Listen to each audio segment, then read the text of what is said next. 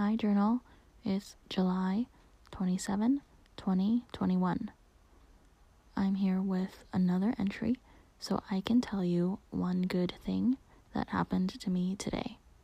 So here is my daily log in an effort to see the good in my life and put out some good vibes along the way.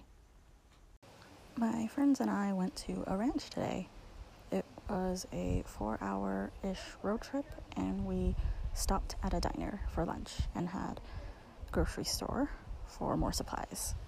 We had a good hot pot sesh and watched silly movies. Looking forward to tomorrow. Um, also, a note this is late to post because there's not internet on this ranch and we have to walk to the Wi Fi. Talk to you tomorrow.